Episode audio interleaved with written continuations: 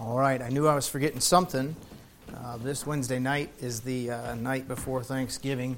I'm dreaming of a green Thanksgiving. That's what I was thinking of. Maybe you might never mind. Anyways, um, did you get that? Did anybody get that? I'm dreaming of a green Thanksgiving. Anyways, wow, rough crowd this morning. Um, we usually do a, like a bring a pie or whatever, something like that, some kind of dessert. Um, kind of have a uh, it's just a testimony service on Wednesday night, so we'll sing a few songs and then just have some Thanksgiving and uh, just publicly, just some things that maybe you can think about uh, between now and Wednesday night to just publicly say, I, I want to just say I'm thankful for, um, have a little bit of a Thanksgiving service. And then just a, probably a brief service, usually isn't, isn't over an hour. Uh, maybe a little less, and then have some fellowship and some pie together. So if you'll bring a, a pie to pass uh, this coming Wednesday night, and be prayed up, be thinking about something to be thankful for. I said something, uh, I think it was well, last Wednesday, about Thanksgiving being a great holiday. Um, I don't know if I came across right or not. I, I, I, think Thanksgiving should be a worldwide holiday. I realize it's an American holiday. I think I may have come across differently on Wednesday night. But what I was saying is, I think this is one of the best holidays that we have um, and not necessarily from a patriotic standpoint. Okay, I'm not saying we shouldn't thank God for a great country and the liberties that we have and the money and all that stuff. But you got to realize America's not, you know, the Christian nation that it claims to be, and the word Christian is pretty loose. Uh, just because you say you're a Christian doesn't mean you're a born again, Bible believing Christian. Uh, we'll be looking at that tonight. We're going to start going verse by verse through the book of Revelation. Tonight, I'm just going to give you the introduction to Revelation. And uh, you got to realize a lot of Christians, um, they're really not anything of the sort. They use the name and claim the name of Christ, but they're not born again followers of the Lord Jesus Christ. And we'll show you some of that tonight, some major religions that corrupt the truth while they claim to be Christian. Uh, so, I mean, I'm thankful that God's given us a, a, a good country, aren't you? That's all right. You didn't ask to be born here, and I'm not anti American. But I will say this I don't think that uh, we really have a place in church being overly patriotic. How can you say God bless America when America is spitting in the face of God and has been doing it for a long time? Um, I do believe this, and it kind of goes in with the message this morning. I believe the one thing we have left going for us is that we do stand by Israel. I know that's politically a very charged thing to say, but fact of the matter is, God said He'll bless them and bless you, and curse them and curse you. Uh, the day will come soon when America turns on Israel. And when America does turn on Israel, you watch what God does to this country. Uh, we're already on overly borrowed time with everything we got going on anti God, anti Bible, anti science, um, abortion, and all the rest of the stuff you got going on. You got murderers getting away with it. Uh, God said a land cannot be cleansed of blood but by the blood of the one that shed it. I'm not getting political, I'm getting biblical. You got a nation that does not follow the Bible and hasn't for a long time. And you can see where it's going. It's getting bad. Uh, when this country stops standing by Israel, God will, God will be done. He'll close the book on it. I believe that with all my heart. I think it's over. And that being said, I'm still thankful for my country. I've always told you, and I mean this from my heart, the only other thing that I could ever see myself doing with my life uh, outside of being a preacher at this point would have been military. I, I, got a lot of military in my family, and I appreciate them. I appreciate their sacrifices. Uh, I respect them, all that stuff. Uh, law enforcement, maybe. I respect them and I appreciate them. But that being said, what I'm talking about this coming Wednesday night is not coming in here and just, you know, thankful for America, where what do we do? Well, we throw it in the face of God and we go get gluttonous. Look how rich we are. Look how blessed we are. And we mow ourselves, mow down on food and uh, like we stopped at the store yesterday, Grace and I, we hadn't been in that Meijer, and we walked through the Meijer looking for uh, little stevia drinks that we drink, and went the wrong way as we were leaving, and we went through aisle after aisle after aisle after aisle after aisle of liquor. And not only was that enough, but the whole wall on this side was all liquor. And I said to her, I said, here we are, the preacher and his wife walking through the liquor aisle, you know. And I'm like, isn't it wild how there's more liquor than there is pop and juices? You see where we come as a country? I mean, how is there this much of a market for liquor? Uh, you, you, it's pretty rough, man. What I'm talking about Wednesday night is, and with the Thanksgiving holiday, is being thankful to God for God, for salvation, for a Bible, for those kind of things that transcend everything this world has to offer. I, am even going to really step on the Holy Grail here for a lot of people, things that even transcend family. I'm thankful for my family. I don't even know how to put it into words how much I love and appreciate my family. But I'm talking about God because He even transcends that. I, am grateful for a good God, aren't you? Amen. So let's be thinking about that between now and Wednesday night. Stand, if you would, please go to the book of Esther, chapter number 9 in your Bibles. We're going to finish up the book of Esther this morning. Esther chapter 10 is really short, so I wasn't going to try to build a message off of that, although we probably could. But uh, Esther chapter number 9 and 10 we'll cover this morning, and we're not going to cover every single verse, verse by verse, so please don't uh, get too desperate. Um, I'll, I'll, keep it to the normal time frames. But I'd like you to read with me, if you would, Esther chapter 9, beginning in verse number 1. Now, in the twelfth month, that is the month Adar, on the thirteenth day of the same, when the king's commandment and his decree drew near to be put in execution, in the day that the enemies of the Jews hoped to have power over them, now, the parentheses, though it was turned to the contrary, that the Jews had, Jews had rule over them that hated them. The Jews gathered themselves together in their cities throughout all the provinces of the king Ahasuerus to lay hand on such as sought their hurt, and no man could withstand them, for the fear of them fell upon all people. And all the rulers of the provinces, and the lieutenants, and the deputies, and officers of the king helped the Jews, because the fear of Mordecai fell upon them. For Mordecai was great in the king's house, and his fame went out throughout all the provinces, for this man Mordecai waxed greater and greater. Thus the Jews smote all their enemies with the stroke of the sword, and slaughter, and destruction, and did what they would unto those that hated them. And in Shushan the palace, the Jews slew and destroyed 500 men. Let's pray. Father, we love you this morning. I thank you, Lord, for being a great God. I thank you for being a God of a happy ending. And Lord, we don't see a lot of the happy endings in this life. Lord, uh, we're kind of tuned to not even think that way nowadays.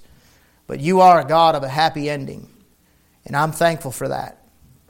I'm glad that you hold eternity in your hands. I'm glad, God, that my life is in your hands and that the end of my life is in your hands. And Lord, I want it to stay there. When I take it into my own hands, God, I mess it up. I've learned that the hard way. And Father, I don't want to mess up what you've done for me. I don't want to mess up what you've given me. I don't want to mess up what you can do and will do for me. So I pray this morning that you'd help me as I preach this message, Lord, not only to preach it to others and to try to be a blessing to others, but help me also, Lord, to remember how it applies to myself. And I pray that you'd make me an able minister of the Lord Jesus Christ this morning. I pray that you'd use me to help somebody else and to encourage your people as they struggle through their daily lives. Pray, God, you'd please make great application to our hearts and teach us your words, we ask in the name of Jesus Christ. Amen. Thank you. You may be seated. I want to preach to you from this last chapter on the subject of a happy ending. If you stop and think about it, that is really what we're all looking for in life. Uh, life's tough, ain't it? Now, I don't mean to be too morbid, and I really don't want to drag your thoughts and your mind and your heart down too far, so please keep that in mind as I say what I'm about to say in just a minute here.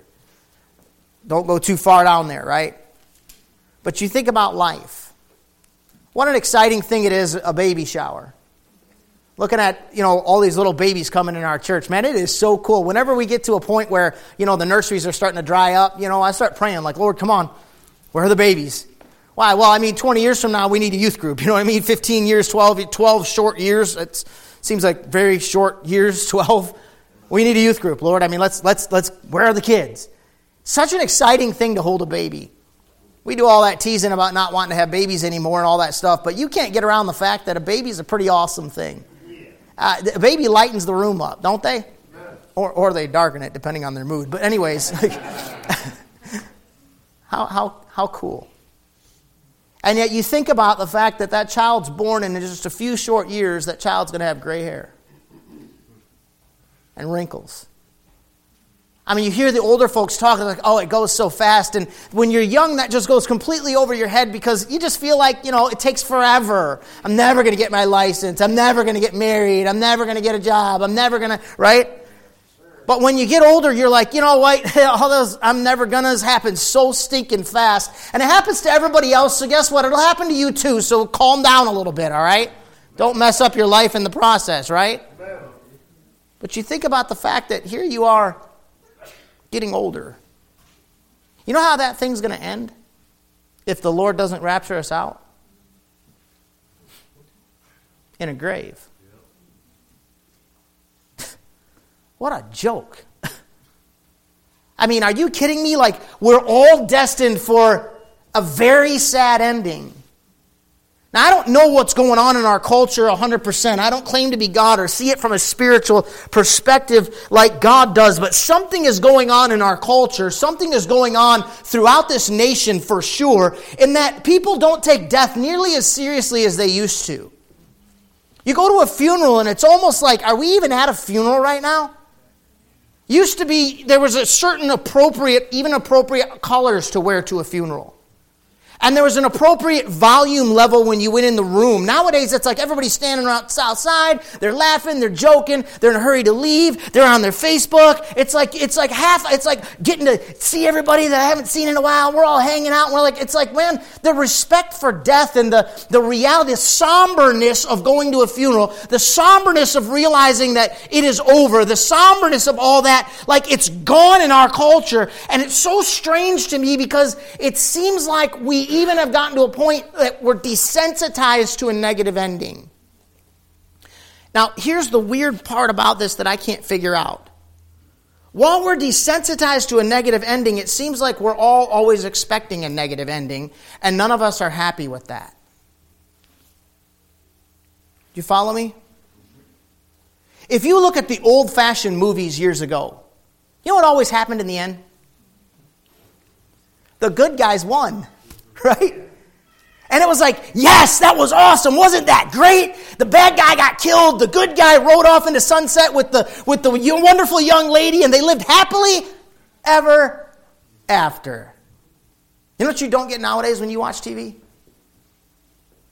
You don't get a happy ending. You go ahead and watch it. Go ahead and look at what I see. The vast majority of the time, the ending is kind of like messed up cliffhangers in the series, and now you got to wait months for the rest of the series to come out, and it ended so negatively. Oh, you can't stop there. Yeah. You know what I literally think has truly happened, and I'm no psychologist, but I would love to read a study on it if somebody did it, somebody qualified did it. You know I think has happened? Our mindset has begun to be de- reprogrammed into expecting a negative ending. We've got an overabundance of entertainment, and we're more miserable than we've ever been. Yeah. People are more desperate now in life than you've ever seen people. You watch even little kids, they've lost their hope. Even our children, children trying to commit suicide, having suicidal thoughts. Young folks, middle aged folks in the prime of their life when they have a future and some things that you could be looking forward to, just like, yeah, what's the point? Getting discouraged, getting depressed. And, and uh, I mean, the amount of, and I'm not, listen, I'm not an anti medication. You know, you hear you don't need any pill, you need the gospel. I don't agree with that. I do think that some people actually need some kind of help, okay? And I'm not the one to judge whether or not you do or don't, but I have more than once when people come to me and said, listen, here's the spiritual component. Here's what I can do. This is my department. But there might be another component for you that you need to go see a therapist. You need to go see a doctor. I'm not against being, but I do believe this. I believe we are over medicated. And a lot of people are medicated that may not need to be medicated because they're just so cotton picking depressed all the time, always expecting it to end bad, always thinking there's no hope, not recognizing that there a God in heaven that can and will work and is working and can bring good out of bad. Amen. What I want in my life is a happy ending. If you step back and think for a minute and you look at your Bible, we're going to start into Revelation tonight. You know how that thing ends up? You know what God is going to do for every last one of you who's born again?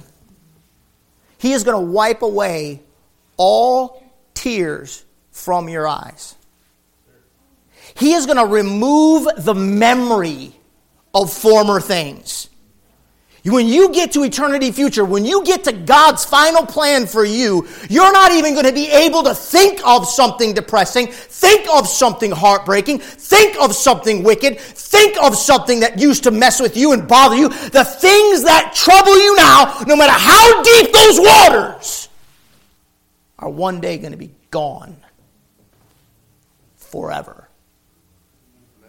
In his presence is the fullness of joy and at his right hand are pleasures evermore. That's the ending that God has for every one of you and everybody you love if they're born again. Listen, if you're here this morning and you're not born again, you need to stop me before you leave, come into my office and say, "Listen, just show I'll show you from the Bible." Understand what I'm saying? Not from religion. I'm not giving you my religion. I will show you from the Bible what God says it means to know you're going to heaven when you die. You need to know that, and I promise you, when I'm preaching, it's one thing. When we're in my office, I won't be that way, okay? Amen. Those of you that have been here a while, you're supposed to say amen and laugh so that, that people are like, okay, this guy's really not, doesn't scream at people in the office. A couple times, but not often. Anyways. You know what you need this morning? You need to realize that God's got some happy endings for you. Because the Bible tells you in the book of Nehemiah, go back there if you would please. You're in Esther, just turn back to your left. Ezra, Nehemiah, Esther, Job. Go back to your left. Look at Nehemiah chapter number 8. I want to show you why this assault on your mind and on your heart. Nehemiah chapter number 8. That's 9. Good. I thought I wrote about down a bum reference there. Nehemiah chapter number 8, look at verse 10. Then said he unto them, Go your way, eat the fat and drink the sweet. It must have been saying Thanksgiving. And send portions unto them for whom nothing is prepared. Must have been dinner on the grounds. For this day is holy unto the Lord, neither be ye sorry. For the joy of the Lord is your strength. You know why people are so spiritually weak nowadays? The life in a sinful world, the damage of sin, the pain of sin, the sorrow of sin, has drained them of their joy. The overabundance of the brainwashing philosophy of entertainers and social media and human nature and all that's the danger of social media is what is running that thing is human nature. I mean, even if you, you know, I only follow it, you're still following human nature.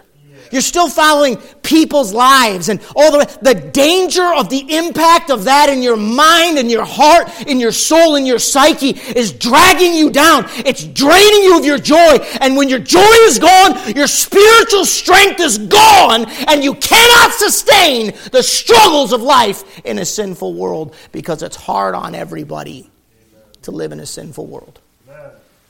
Oh, preacher, my problems aren't sin. Yes, they are. Well, I'm living right, doing right. Your problems are sin. No, my problems are health problems. There would be no health problems if there was not sin in the world. Your problems is in a sinful world. That's what your issues are, no matter what it is. God said, The joy of the Lord is your strength. Go over to the book of Proverbs. You're in Esther, you're in Nehemiah. Keep going back to the right. Just skip past Esther, Job, Psalms, and then Proverbs. I want to show you a couple more verses. We'll get back here to Esther chapter 9 in just a second. Go to Proverbs in chapter number 15. Look at verse 13. Proverbs 15 13. It says, A merry heart maketh a cheerful countenance, but by sorrow of heart the spirit is broken. You know what you need? you need a merry heart. You know, when your heart is sorrowful, your spirit, that's a spiritual thing, is broken. Somebody can be healthy as a horse and strong as a bull and have a broken heart and be completely weak in their spirit. You know what the devil wants to do? He wants to see your heart broke. And he wants to make sure that when it gets broke, it stays broke and an infection sets in so that he can drive a wedge between you and the Lord Jesus Christ and drain you of your joy and thereby weaken you and take you out because he's a wolf that seeks out the weakest of the flock, tries to cut him away. He waits till you're lagging behind a little bit from the rest of the group and he'll tear you apart. Go over to Proverbs chapter 17. Look at verse 22. Here's a great verse. Now, this verse is not teaching that you don't go to the doctor. You understand? A merry heart doeth good like a medicine. It does not say a merry heart replaceth your medicine. It says a merry heart doeth good. And when he's trying to give you an illustration of what a merry heart will do for you, he says like, like and as. You got to watch those words in your Bible so you don't get your doctrine messed up. A merry heart doeth good like a medicine. But a broken spirit drieth the bones. You realize that if your heart is merry, it helps you? Do you know you can have health problems but have a strong, loving church family and a strong, loving personal family that actually brings you some joy? That actually helps you get through that? Look at the next verse. I'll show you. Proverbs chapter 18 and look at verse number 14. The spirit of a man will sustain his infirmity. See that? You got a sickness? You got a problem?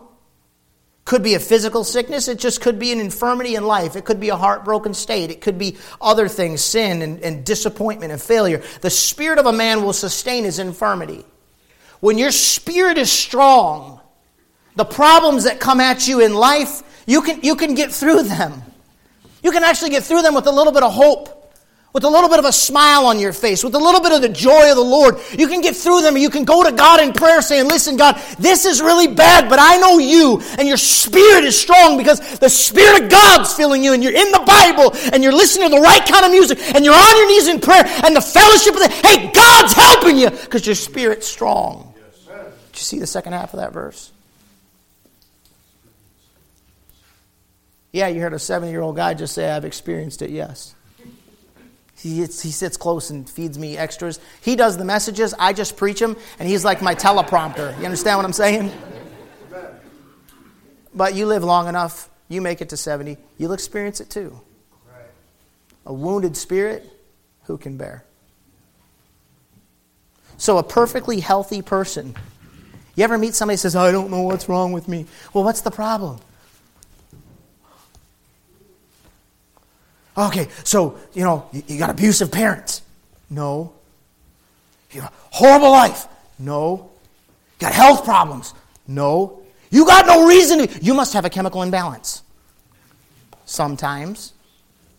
See, see how I went there? I didn't say no. I'm not that dumb. But maybe no. Maybe your problem's in your spirit. Maybe your problem is that you've inundated yourself with the things of this world and the entertainment of this world and your stupid smartphone and everybody else. You know we got an entire generation of young girls and young boys whose lives, their spirits are already tore up because of their social media? Oh, They're looking at everybody else's life all the time, and everybody else's life is so much better than their life, and their spirit's wounded. and They don't have one cotton picking problem that's worth being depressed about. Right. But their head's messed up. Sure. It's an attack of the devil on your spirit. You know what I want to show you this morning from this passage? I want to show you that God's a God of happy endings. Go back to Esther chapter number 9, if you would, please. I really hope, I really hope and pray, and I mean it, I mean it from the depths of my soul, man. I hope and pray that God can use this message to help some of us kind of realize that it's going to be all right. Y'all remember COVID? Everybody was, the world was shutting down, it was all falling apart. And I mean, preachers were panicking. They're coming after our guns next. This is all about the church. Hey, genius, they shut down the bars too, okay? Stop making it all about you. We got to take a stand against Whitmer. Let my people go. Hey.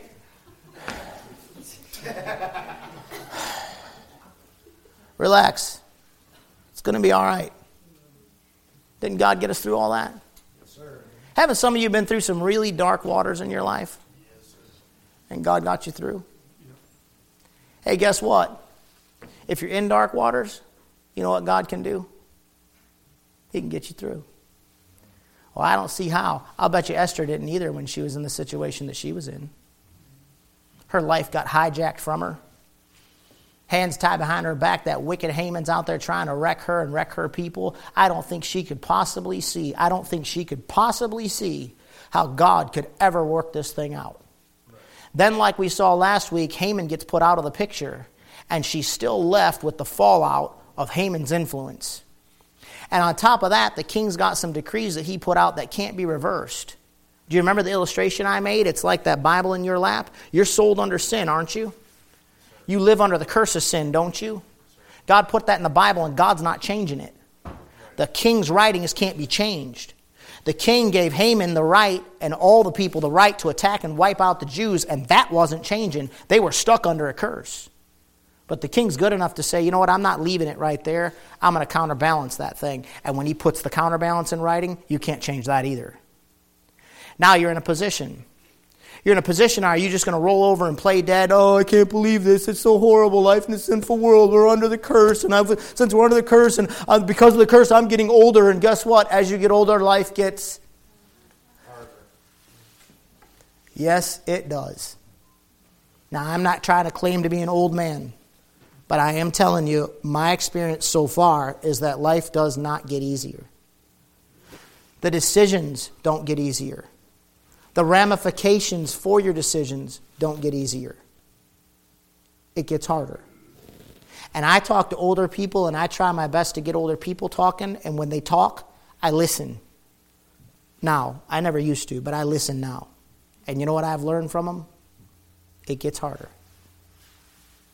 Now, if you get stuck there and don't avail yourself of the fact that the king wrote, made those writings, and this is how it is, and this is how life is, you're going to get older, you're going to suffer, you're going to die.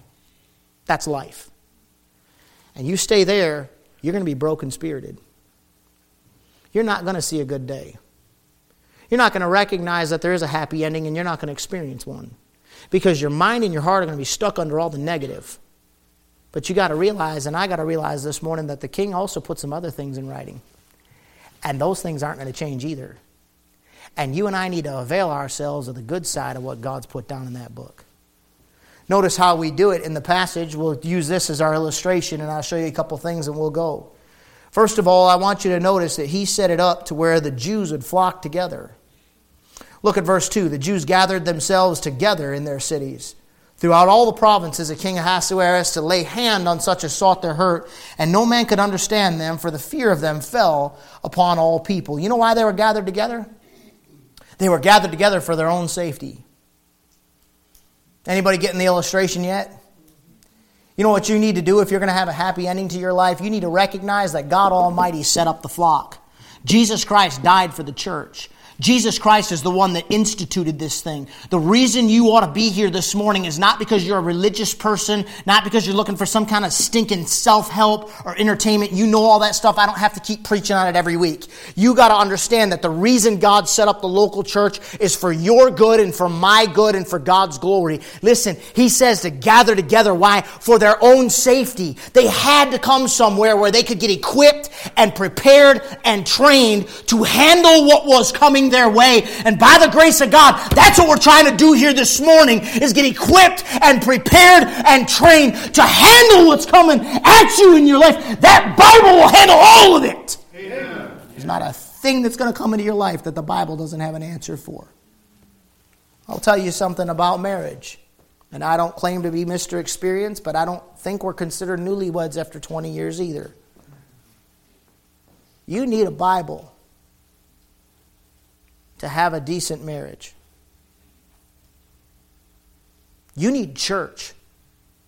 Because we're going to preach verse by verse, chapter by chapter through that book. And what will happen as we preach through that book is you will have to deal with some things that God tells you about marriage. You know what you need in order to raise a decent kid? Or at least do your best, whether they're a knucklehead or not's on them, but to know you did what God wanted you to do? You need a Bible. You need to be in church on Sunday. You need to hear the preaching. You need to be encouraged that, listen, the Bible says that you're not to spare the rod. Come on, I'm preaching now. Ain't no two year old on the planet that ought to be able to tell a grown 200 pound adult man what to do. You understand what I'm saying? They need to learn early and often. If you wait till they're six, seven, eight, nine years old, you lost them, man. And it's going to take 10 times, not, not two times, 10 times the work to get them where they need to be if you wait too long. You need a Bible to show you how to be a consistent parent. You need a Bible that, that reveals to you it's more important what you are than what you do. That more is caught than taught. That your testimony in front of your children is more important than what you tell them. It's one thing to say you need to go to church. Why don't you take them to church? You need a Bible to help you be a parent. You need a Bible to help you recognize that you're not supposed to provoke your children to anger lest they be discouraged. And that doesn't mean spoil them and give the little brat whatever it wants. That means, hey, listen, unrealistic expectations and inconsistency in your parenting, you frustrate them because they're confused about what you want and where the rules are. You need a Bible to help you be a parent. That ain't something you can't like figure out parenting. I wish that they, they came with a manual. I wish the doctor got them and cleaned them up and did their thing and then bring them to you and say, here's the baby and then here's the manual. Amen. You see that? Here's the manual. That's the closest yeah. thing you're going to get to a manual. Amen. And you want to know the wild thing about it? It's the same manual, but you better know how to apply it because the next kid ain't the same as the last one. Thank you. You know what you need? You need God. You know what we're doing here this morning? We're all gathering together because we're in a safe place. And when you come here, there's one theme there's not competing voices for your time. You don't, you don't get to check Fox and CNN when you come in here on Sunday morning. It's not, well, what does Pastor Reagan think? And now let's look at the opposing viewpoint. None of that matters. What matters is open up that book and what did God Almighty say? Hey, listen, we're going to apply that book to our lives because your safety from the attack of the enemy, leave, even if it's not the devil coming after you, there's plenty out there that want to get at you, that want to get at your marriage, that want to get at your family, that want to get at your walk with Christ. Hey, you need this place. Amen because God set it up to keep you safe and to give you a happy ending. And there ain't no guarantees, is there? But don't you need a God to help you? God said, hey, gather them people together like a flock. Look down at verse number 15, if you would. For the Jews that were in Shushan gathered themselves together on the 14th day also of the month Adar and slew 300 men at Shushan, but on the prey they laid not their hand. But the other Jews that were in the king's provinces gathered themselves together and stood for their lives. Do you see how they're in different locations? And the rest from their enemies, and, and, and had rest from their enemies, and slew of their foes, 70 and 5,000, but they laid not their hands on the prey. And on the 13th day of the month Adar, and on the 14th day of the same, they rested, and made it a day of feasting and gladness. But the Jews that were in Shushan assembled together on the 13th day, and on the 14th day thereof, and on the 15th day of the same, they rested and made it a day of feasting and gladness. You know what God's got all over the place? Local churches.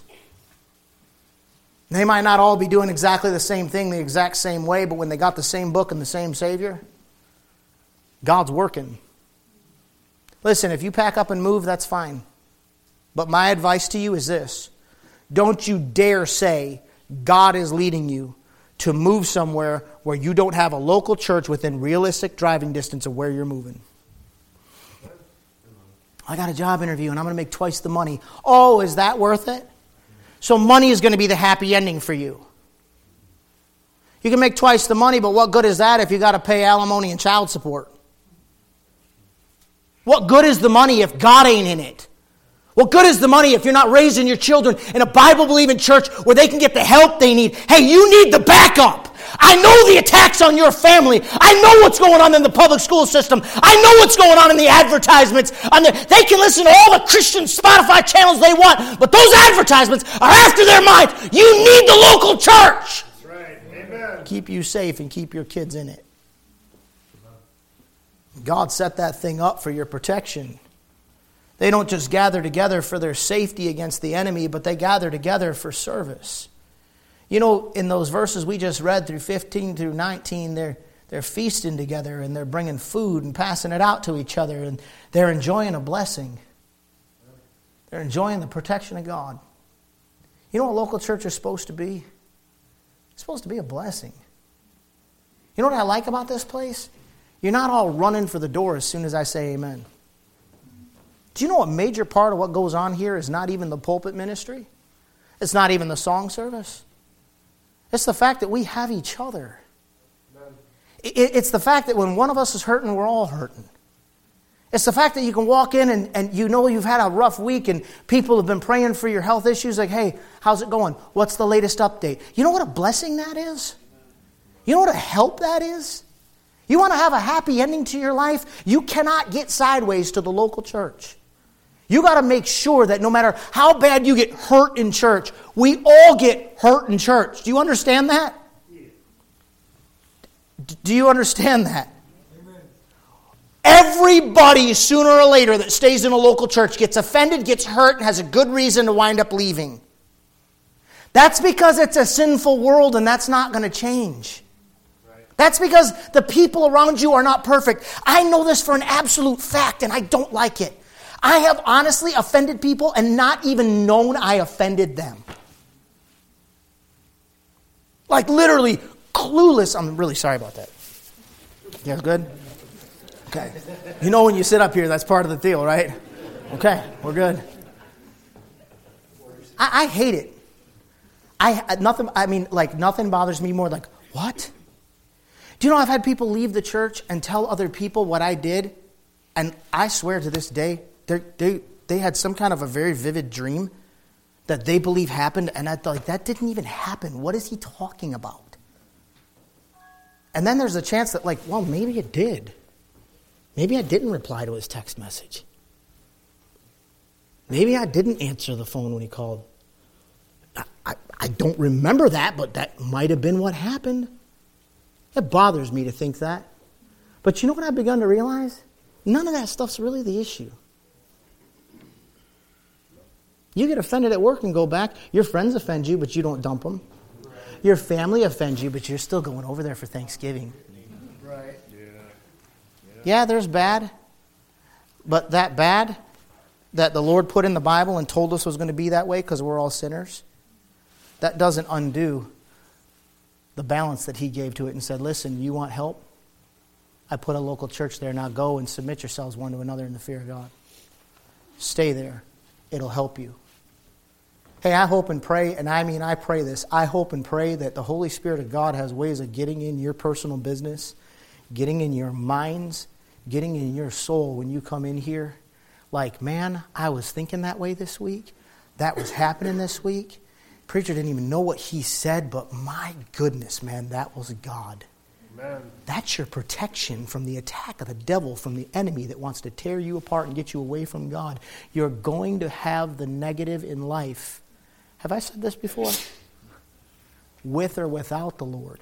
Right. Don't turn on the Lord in the negative. Expect the negative. Be prepared for the negative. But realize that in the negative, God sets up a way for you to escape. And part of that way of escape is right here this morning. God gives us the flock. Secondly, God tells us in this passage that even though God's in control and you and I are afraid and the enemy's coming after us, that there's a fear that God has that transcends what you and I even know is going on. Watch what I'm talking about. Look at verse 2. The Jews gathered themselves together in the cities throughout all the provinces of the king of Ahasuerus to lay hand on such as sought their hurt. And no man could withstand them. Watch it, for the fear of them fell upon all people. That's weird. Look at verse 3. And all the rulers of the provinces, and the lieutenants, and the deputies, and the officers of the king helped the Jews because fear of Mordecai fell upon them. So here you've got all these, all these Gentile rulers in all the provinces that are allowed to attack the Jews, but all those guys in those provinces said, hey, wait a minute. Mordecai is super close to the king. The king said he can defend allowing this guy to run the show. Politically, politically, we better align ourselves with Mordecai because if we don't, in the end, this is not going to work out for our good. Right. Ain't that interesting? You mean God has the power to mess with the politicians' minds? Yes, He does. You mean God has the power to give us our liberty? We don't have to worship the Constitution? Hey, by the way, you think they're going to leave that alone much longer? You think they're not going to make changes? Your faith and hope better not be in the United States of America or American politics or the Constitution of this country or founding fathers. I, I get so tired of listening to Bible believers preach, Bible believing preachers talk about our founding fathers in an unrealistic way. Were there some that were born again? Yes. Were most of them? No. Your faith and hope ain't in this nation. You got to understand that no matter what direction this thing goes, and I'm not preaching for today right now, I'm preaching for 20 years from now. Do you understand what I'm saying? And I'm going to keep preaching for 20 years from now. So, God help us, maybe we can make it through what may be coming down the pipe for us. And it's coming. You wait 20 years from now, you think about what that means a 35 year old then is 15 now. Sitting in schools, my kids are homeschooled K 12, and I, I walk through the room and I hear what they're being taught a, a revised version of history, an unrealistic view of what actually happened. You think those kids that are being brainwashed are going to be the same? You think this nation's going to be the same when they're in positions of leadership? I'm still, by the grace of God, I'll still be around 15, 20 years from now. You and I better get down deep in our crawl right now that God's got the thing under control and whatever direction He sends it, He sends it. But our hope is in the Lord, and the happy ending does not come from politics or from a nation. A happy ending comes from God Almighty, and He's the one that can move in the affairs of men. Amen. Our hope's in the Lord. The fear of God fell on these people. And as a result of the fear of God falling on them, they were safe. You know, your natural human response is fear. Do you realize that's a normal human response? For all of us? You know, the devil knows that too. You know what he tries to do? He tries to get you worried about what is it now? The, the, the new flu that's out and the ch- children all over are, are falling apart or something. Hospitals are getting overrun. They're going to have to open tents if the kids keep showing up with the chest cough thing. Anybody? RSV, thank you. That's what I thought. It's the Revised Standard Version. It's just fear all the time. It's fear all the time. It's constant fear. You know what the devil wants you to do? He wants you to get so afraid that, man, life is tough and things are bad and things are just going to get worse and it's going to end bad and it's never going to turn around. And boy, he's breaking your spirit. He's robbing you of your joy. He's getting your eyes off Jesus Christ and he's making you think that God Almighty has absolutely lost all his power and doesn't work in the affairs of men. That ain't the truth. Fear is a normal human response. Do you know fear is a good thing? Yeah.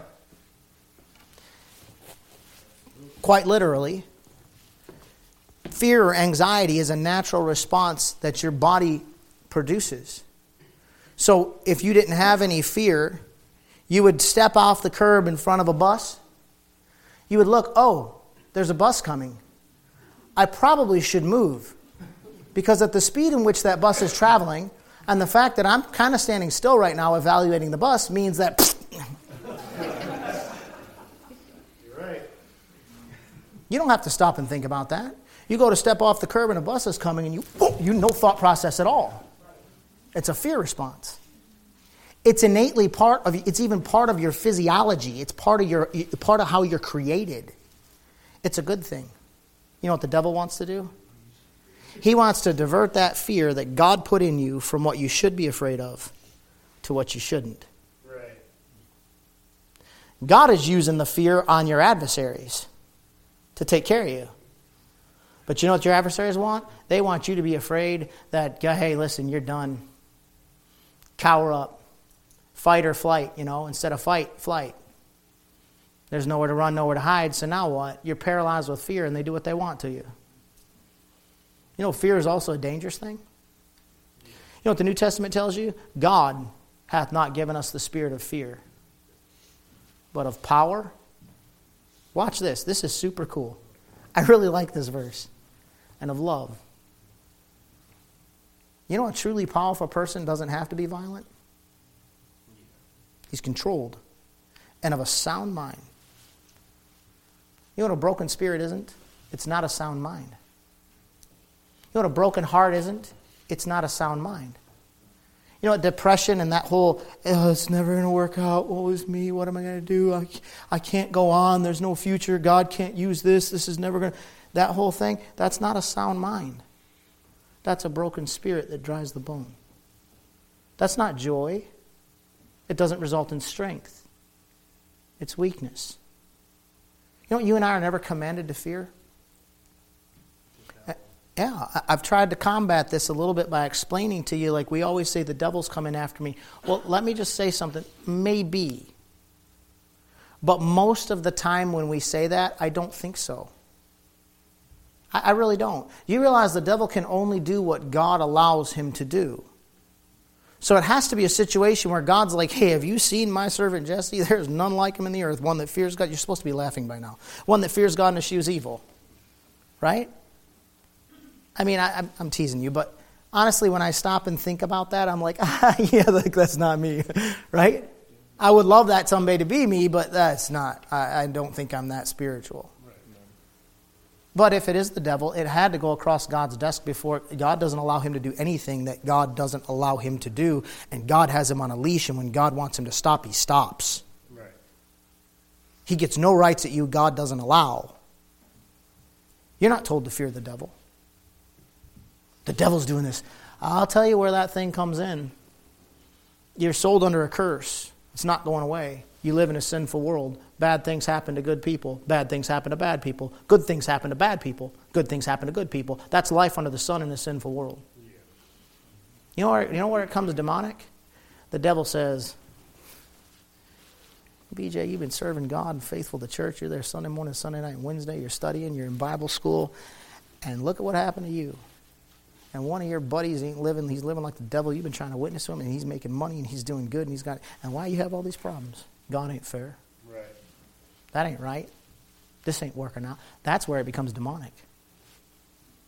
You start fearing the wrong things. I think the devil's after me, preacher. I think, stop that stuff. You know what you're supposed to fear? You know what you're told to fear in the Bible? God. The Lord. Fear of the Lord is the beginning of wisdom. Can the devil destroy your body? That's an easy answer. It's not a trick question. Can the devil destroy your body? Could he destroy your marriage? Could he ruin your kids? Can he have your soul? No. You're not told to fear him. You're told to fear the one that can destroy your body and soul in hell. You fear God, you'll be all right. You better fear the right things. You better make sure that you're focusing on the right thing. God, am I in your will? God, am I pleasing you? God, am I doing right? God, am I reading my Bible? Am I praying? Am I in the church you want me to be in? Am I faithful to you? God, am I doing right by you? Are we okay? If God says yes, then relax. Because He's going to give you a happy ending sooner or later. He's going to work it out. That's just who He is. That fear falls on them, but it should not be falling on you and I, not in the same way as it falls on them. The fear fell on them to bring a good outcome by the grace of God. Look at the next thing. Look at verse number five. Thus the Jews smote all their enemies with the, enemies with the stroke of the sword and slaughter and destruction, and did what they would unto those that hated them. Something else about a happy ending, and I don't necessarily like this part, but you know it requires a fight. It requires a fight. You're not going to get a happy ending from God in a sinful world the easy way. I wish it was just like a physical enemy, because I mean, we could train and work together and just get really good at what we do and then just smoke them. You know what I'm saying? And then it's over. Yeah. But the fight you have to deal with, it ain't that easy. I am telling you, the spiritual battles are so much harder than the physical ones. That temptation to quit, that loss of spiritual appetite, that disillusionment with church and with the Bible and with God and with prayer. That used to be real exciting, but it's not that exciting anymore. That doubt. I mean, don't raise your hands, but anybody ever struggle with doubt? Yes. Even though you know the truth, the devil comes after you with doubt the spirit, you know what you're going to have to do? If you're going to have a happy ending, you're going to have to fight for it. Gentlemen, you would have fought for her to get her. Come on. I'm preaching now. I can tell when it gets real quiet like that. You'd have fought for her to get her. Oh, I would have. In a heartbeat. I'll never forget that kid with that Chevy S10. You remember him? she, she just failed that. She went, he had a Chevy S10 and he had, he had flames painted across the front and up the hood and up the sides. He was a pretty boy, you know. I saw her when she first got on campus, but that little snake got to her. And I remember telling the guys, I was like, yeah, wait till the flamer's done. That's what I called him, the flamer. Get it? He had flames on his truck. What? I don't know what you're thinking. He had flames on his truck. That's what I'm talking about. I, I'd, have fought, I'd have fought in a heartbeat. I even let him know back in the dorm. I was like, man, you ain't got a chance. They called me dad because I was five years older than all of them. I was a freshman, but I was five years older than a lot of them. I said, Dad, Dad's coming. She's mine. I fought, I'll fought for her. I would have fought for her to get her. You know what you got to do to keep them? Yeah, but once you know her that good, you don't want to fight for her anymore. You're supposed to love her like Christ loved the church, right? Sir. Well, yeah, but she's changed. So have you, genius. The chest drops into the drawers. You'll get that later. You're not, you're not what you used to be. You're not as sweet as you used to be. You're a little grumpier than you think you are. You know, folks, it takes a fight to keep a marriage. The devil ain't just going to sit back and let a godly marriage just go and give you just wonderful hearts and flowers every day of your life. That ain't reality. Right. That's not reality. You know, it takes a fight to raise kids. Definitely. The devil's going to come after your kids, and there's going to get days where you're like, it ain't even worth it. It's a fight. You got to be willing to fight. You know, some of you got sin problems you've had for a long time, and you're sick of them. And you feel guilty over them. You feel dirty. You feel like, what's the point in me even trying? I told God a thousand times I wouldn't do this again, and I did it again. It's a fight. You know what the devil wants? He wants to break your spirit. He wants to tell you, yeah, God ain't going to forgive you again. 1 John 1 9 has a limit to it, even though you can't find that in the Bible with a spotlight. Where's that at? Where did God put a limit on it? You sorry? Did you ask Him to forgive you? He says He forgives you. You already know not for your salvation, that's for your fellowship. So if you get dirty again tonight, if you get dirty again tomorrow, get clean again. And if you get, get clean again, get clean again. Devil doesn't want to see you keep getting clean and keep coming. He wants to tell you you keep messing up. See, you keep messing up. See, you keep messing up. I mean, there's a limit. If preacher knew what you really were, if preacher really knew what you think about, if preacher really knew your problems, he wouldn't look at you the same. The people, yeah, whatever, man. Shut up, devil. Just shut up. I'm not going to quit fighting till I die. Why? Because that's what it takes to have a happy ending. And God let him fight. Ain't it a funny thing that God takes Joshua across Jordan, puts him in the promised land, and then says, okay, now it's time to start fighting? Yeah. Got him in the promised land. Yeah, you want what I have for you, it's time to fight for it. Why does it work that way? Can I give you my suggestion? I think it's the actual struggle that is the metamorphosis. I think you have to fight to get out of that cocoon. You have to fight through, and the fight develops your strength.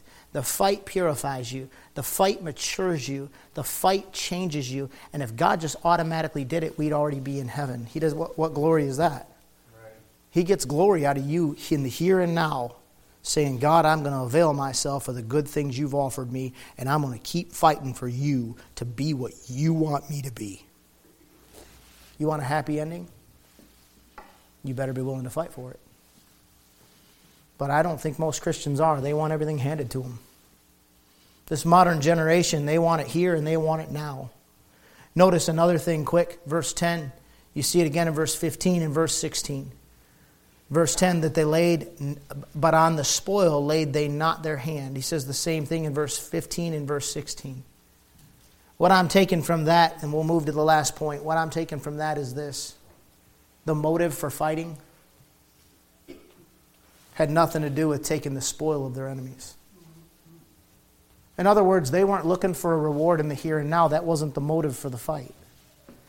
It wasn't, God, I want to do right because I want you to bless me, and I want a nicer car, and I want a bigger house, and I want a bigger bank account, and I want a bigger this, and I want more of that, I want this and that, I want the promotion. It had nothing to do with it. They're like, listen, we're not looking for nothing out of God. We just want our enemies to back off, and we want to be God's people. So we're going to fight for that.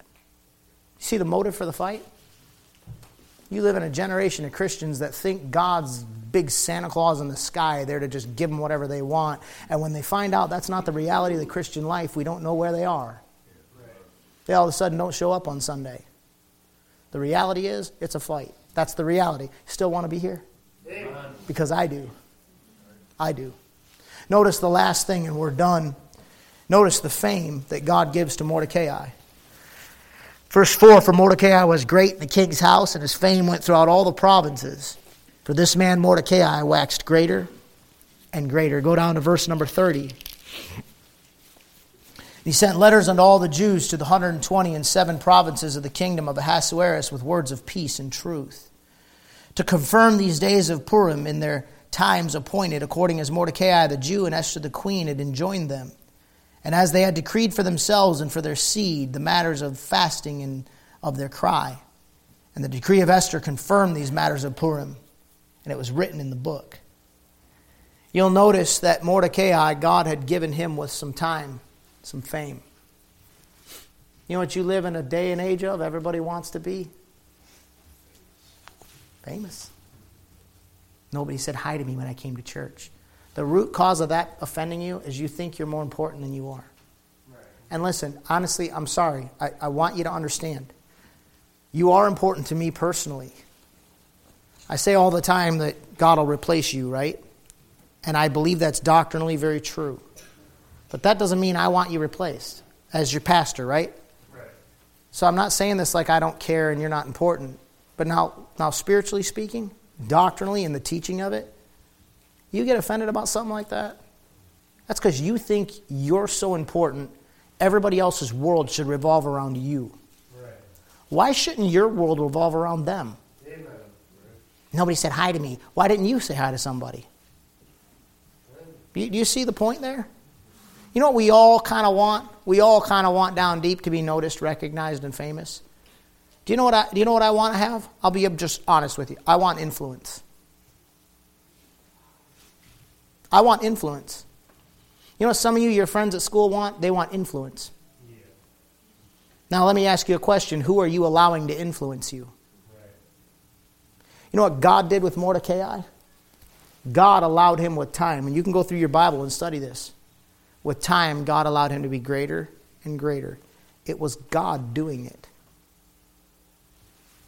You know why? God wanted to bring a happy ending. You know what I want? I want that slow, steady, gradual growth. I'm not looking to get fast growth anymore. I used to when I was younger. I'm honestly not. I just want one step today and I want another step tomorrow. I want to be a little bit better of a pastor today, a little bit better of a preacher today, and I want to take a little bit more of a step tomorrow. I want that gradual growth that God gives at the right time in the right amounts so that I can do with my life what Mordecai did with his and help some people get a happy ending. Because God does use people to help people, He hasn't stopped doing that. I want to help other people have a happy ending. I preach a lot at the teenagers and at the even the elementary kids. I know a lot of them are downstairs now, but I do that not because I hate you, not because I want to be hard on you. It's because I want to see you have a happy ending. Amen. I look at your life right now and what God's given you sitting in the pew of a Bible believing church with parents, and your parents aren't any more perfect than your pastor is, but they're trying. And you got decisions to make. And if you make the wrong decisions, you're going to give yourself a horrible ending. And it doesn't have to be that way. You, you can have a good ending if you'll listen and let God move in your life and let God's hand work in your life and let God's timing play out in your life. If you'll follow the rules that God sets, it'll work out well. It will be a fight. It will take time. It will not be easy. But that's because what you're doing is real. And God will work it out in the end for your good and His glory with a happy ending. Look at chapter 10. We're going to read it and we're done. King Ahasuerus laid a tribute upon the land. See, you don't ever get away from reality. There's the taxes. And upon the isles of the sea. And all the acts of his power and of his might and the declaration of the greatness of Mordecai whereunto the king advanced him. Are they not written in the book of the Chronicles of the kings of Media and Persia? Can you imagine? This guy went from a nobody in the gates to this great. All because of the unseen hand of God and because of some very simple decisions he made not to bow to Haman, not to let his, his cousin that he raised as a daughter just back out, but encouraging her to do right. God does amazing things. For Mordecai, verse 3, the Jew was next unto the king Ahasuerus and great among the Jews, and accepted of the multitude of his brethren, seeking the wealth of his people and speaking peace to all his seed. You know what God saw way back there early on in Mordecai? He saw a man willing to take his cousin and raise her at his own expense, making a simple decision way back when, like, look at the heart of that guy. So, God, through time and through circumstance and allowing all this tragedy and these hard times to come and the frustration to build and seemingly bad negative outcomes coming, God, over time, develops that man and prepares that man and works and works through his life and works through Esther, works in the king, works in Haman. God does all this stuff with the unseen hand of God to bring out in the end a very happy ending where God entrusts to Mordecai more and more as time goes on and proves in the end that it was God and that was the right man to pick because when that man gets to the highest level a man can get, he says, I'm using everything God's given me to help everybody else. Ain't that what Jesus did? Aren't you still benefiting from what Jesus Christ did? Folks, that's how to have a happy ending.